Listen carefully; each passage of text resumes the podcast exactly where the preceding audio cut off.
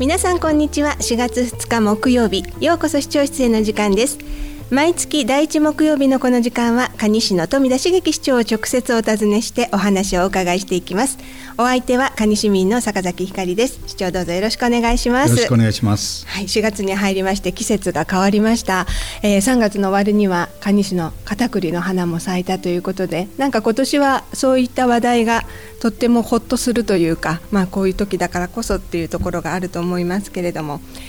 さあ今月のテーマ「いつまでも穏やかに暮らす」ということになるんですけれども、えー、早速なんですが最近まあメディアの方で、えー、2025年問題という言葉を聞いたり見たりということがあります。これは市長どういうことなんでしょうか？そうですね。あの2025年あと5年後ですよね。はい。えー、5年後に何が問題なのかと、いうことなんですけど、はい。あのいわゆる団塊の世代と言われる皆さん、はい、まあ非常に数の多い世代、はい、で私もあのその一番端くれにいるんですけどもあのその方々が、まあ、今70歳ぐらいのところがピークにあるんですけども、はい、その方々が75歳を超えてくると。それが5年後の2025年と、はい、そうすると非常に高齢者の数が増えて、えー、医療費や、はい、高齢者の福祉のためのお金とか、はい、社会保障費っていうのが非常に急に増えてくるということで、うん、まあ、国や地方の財政がそれに耐えられるかという、はい、まあ、財政的な面からの課題があるということで、えー、2025年の問題となってるんですけども、まあ、財政的な問題はもちろんですが私たちとしては、はい、今まで、えー、私たちの国そして地域を支えてくれた高齢者の皆さんがずっと、はい、安心して暮らせるような社会を、はい、まあ、財政のことも含めて、えー、お金だけじゃなくてね、えー、どうしたら安心して暮らせる社会を作り上げることができるのかというのを問われている、はい、そういうことだというふうに思ってます。はい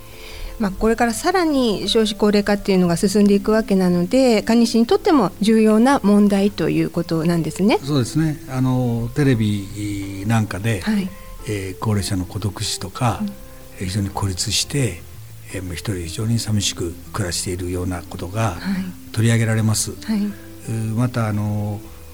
蟹市でも高齢者のサロンとか民生児童院の皆さんの話を聞いて、はい、いろんなことを耳にはするんですけども本当に蟹市の高齢者の皆さんがそのどういう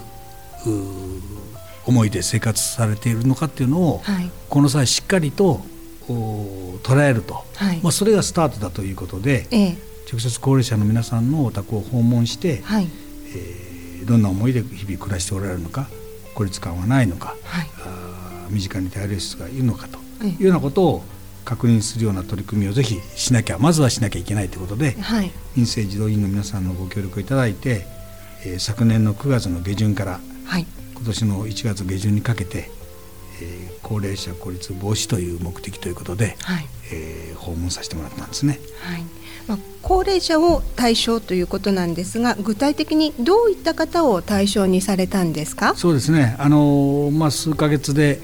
えー、お邪魔できるとなると、はい、どうしても数が限られますので、ええ。えー、蟹市内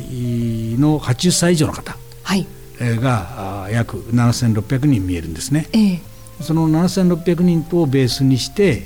その中で、えー、要介護認定を受けて、はい、えー、介護サービスを利用している方、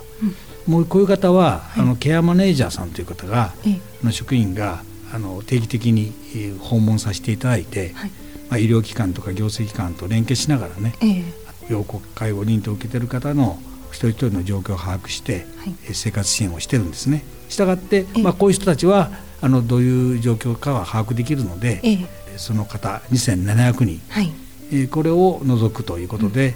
えー、差し引き4900人約の方を対象に市の職員とそして民生児童院の方と一緒になって、はい個別訪問をするとい。うことをさせていただいたんですね。はい。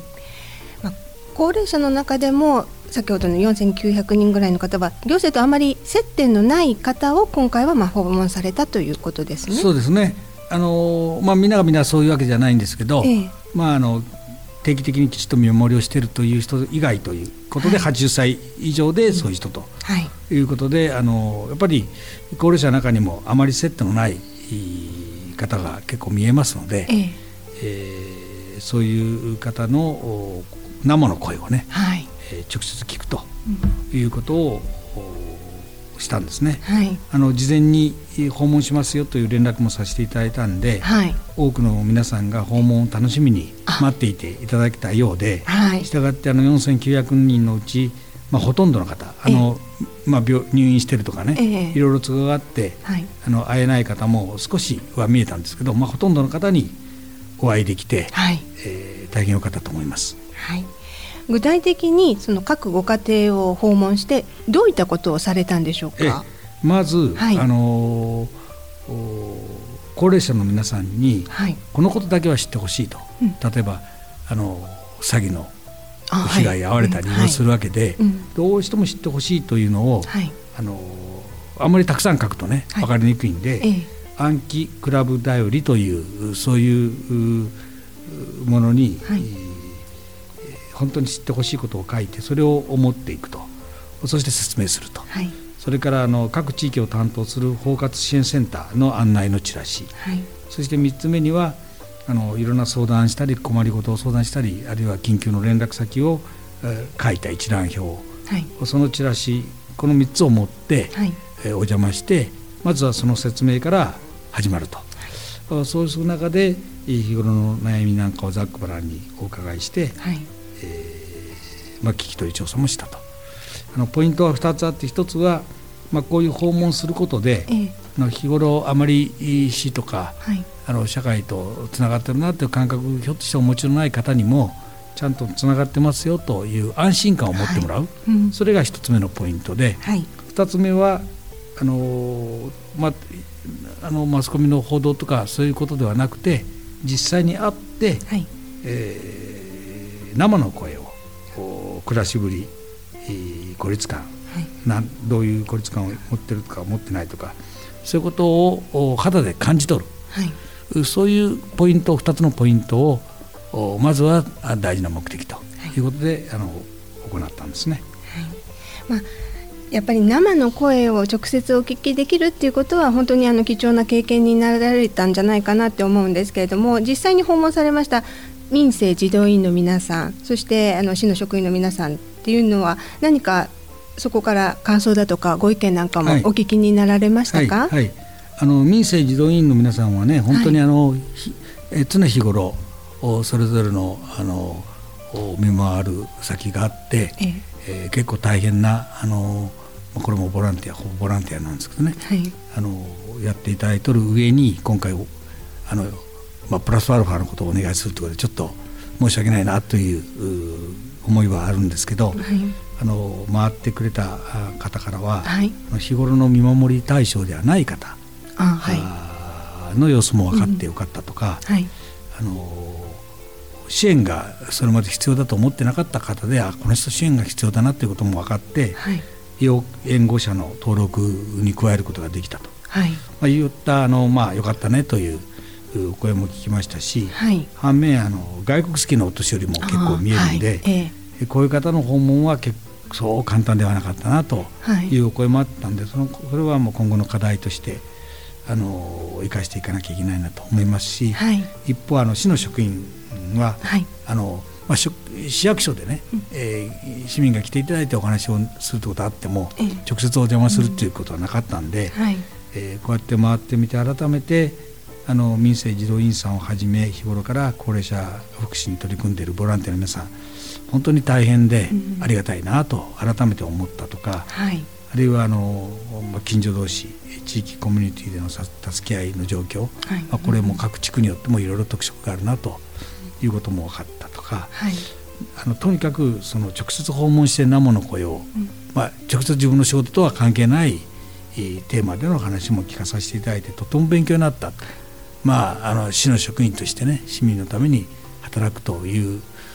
ことの意味がね、はい、えー、本当によく分かったということでやってみてよかったと。今まで受けた研修の中で一番いい研修だったという まあちょっとそれはあのがっかりもあるんですけど、まあ、そんな声もあってね、はい、まあ、これからの市職員としての、うん、仕事にね、はい、そういう思いを生かしてもらえたらありがたいなと思いましたね。うん、はいその訪問の際にはさまざ、まな聞き取り調査っていうのもされたということなんですけど、えー、その内容とか結果についてもお伺いしてもよろしいですか？はい、はい、えー、まずあの家族構成についてはいかがですか？そうですね。はい。あの一人暮らしとか孤立感という、そういうのが大変増えてるという話をあの聞いてますけどね。はい。あの実際にはえー、お伺いすると14%の方がお一人暮らしということで、はい、まあ、結構お一人暮らしの方が多いかなと。はい、とあの配偶者とお二人で、まあまあ、高齢者だけで暮らしている、うん、えー、という方を合わせると半数の世帯が、はい、えー、高齢者だけで暮らしているということなんですね。はい、まあ、残りの半分はあの子供等々同居しているということですね。はい、はい半数の方がまあ高齢者だけの暮らしということでそれで少し不安を感じてらっしゃるっていう方はいらっしゃったんでしょうか？そうですね。そこが心配なところなんですね。えー、えー、ただあの生活状況にもお伺いして、はい。あのまあ、高齢者だけの世帯でも周りにね、うん、その頼りになれる方、はい、いざとなると助けてくれる方あいますか？という質問に対しては約9割90%の方がい。ますという回答をいただいたんですね。はい、あの市内や近隣の市町村にお子さんが住んでるとか、はい、兄弟姉妹がいて頼りにしてるとか、まあ、そういう人が多かったですね。はい、それからあの外部とのつながりですね、えー、えー、そういうものはありますかということで、まあ、日頃の外出先も含めてね、はい、あのお伺いしたんですけども85%の方が、ええ。えー、そういうつながりがありますよとい。う回答をいただいたんですね。はい、やっぱり一番多いのが買い物ですね、はい、えー、なんですけど、まあ、それ以外にも、うん、地域の集まりや、えー、文化教室などの趣味の集まり、はい、友達と喫茶店行って、うんうん、えー、おしゃべりをしたり、はい、一緒にウォーキングしたりと、うん、まあ、それぞれいろんな形で、えー、外とのつながりがあるという方が85%ということですので、はい、あのまあ、えー、つながりそれぞれを作っていただいているなということを思いました。はい。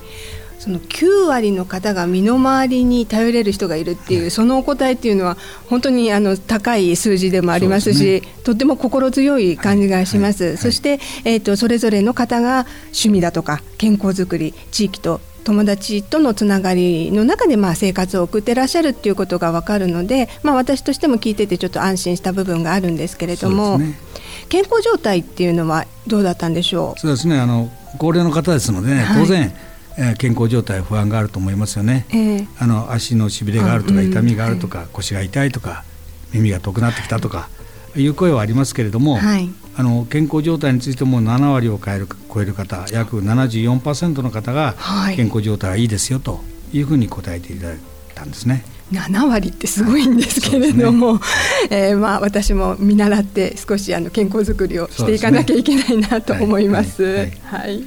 まあ、あの今回の、ね、訪問事業を通じて、はい、まあ、全体としてはね、あのいろいろ言われるほど蟹市の高齢者の方はまだあの孤立状況に多くの方が陥っているということではないと、はい、がそれとも一人暮らしの方で周辺に頼れる人もいないという方も見えるわけで、えー、まあ、これからそういう方が孤立感をまあ抱かないようにね、えー、えー、どういうふうに手を差し伸べることができるのか、うん、どういうふうにケアできるのかということがやっぱ課題で、まあ、そういう方もこれからの2025年問題と言われるように増えてくるわけですから、はい、えー、今からその課題として取り組みをしていかなきゃいけないと思いましたしそれからやっぱり介護が必要になった時にどういうふうに受けられるかとか、はい、免許証を返納した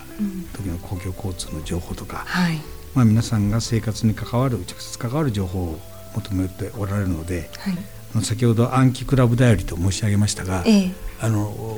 蟹市では75歳になると、はい、全員の方に、うん、暗記クラブという組織に入ってもらうとまあ、バーチャルですけど、ね。えー、入っていただいて、ええ。えー、その方たちにその高齢者の方に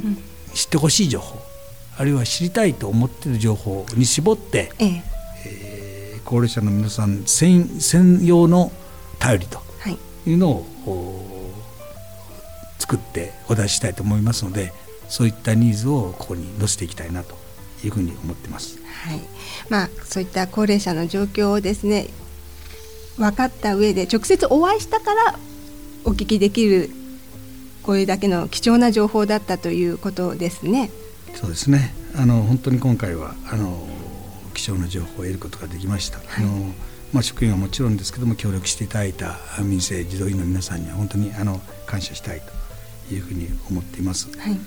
あのこれを通してね高齢者の方が少しでもしそして社会とつながっていると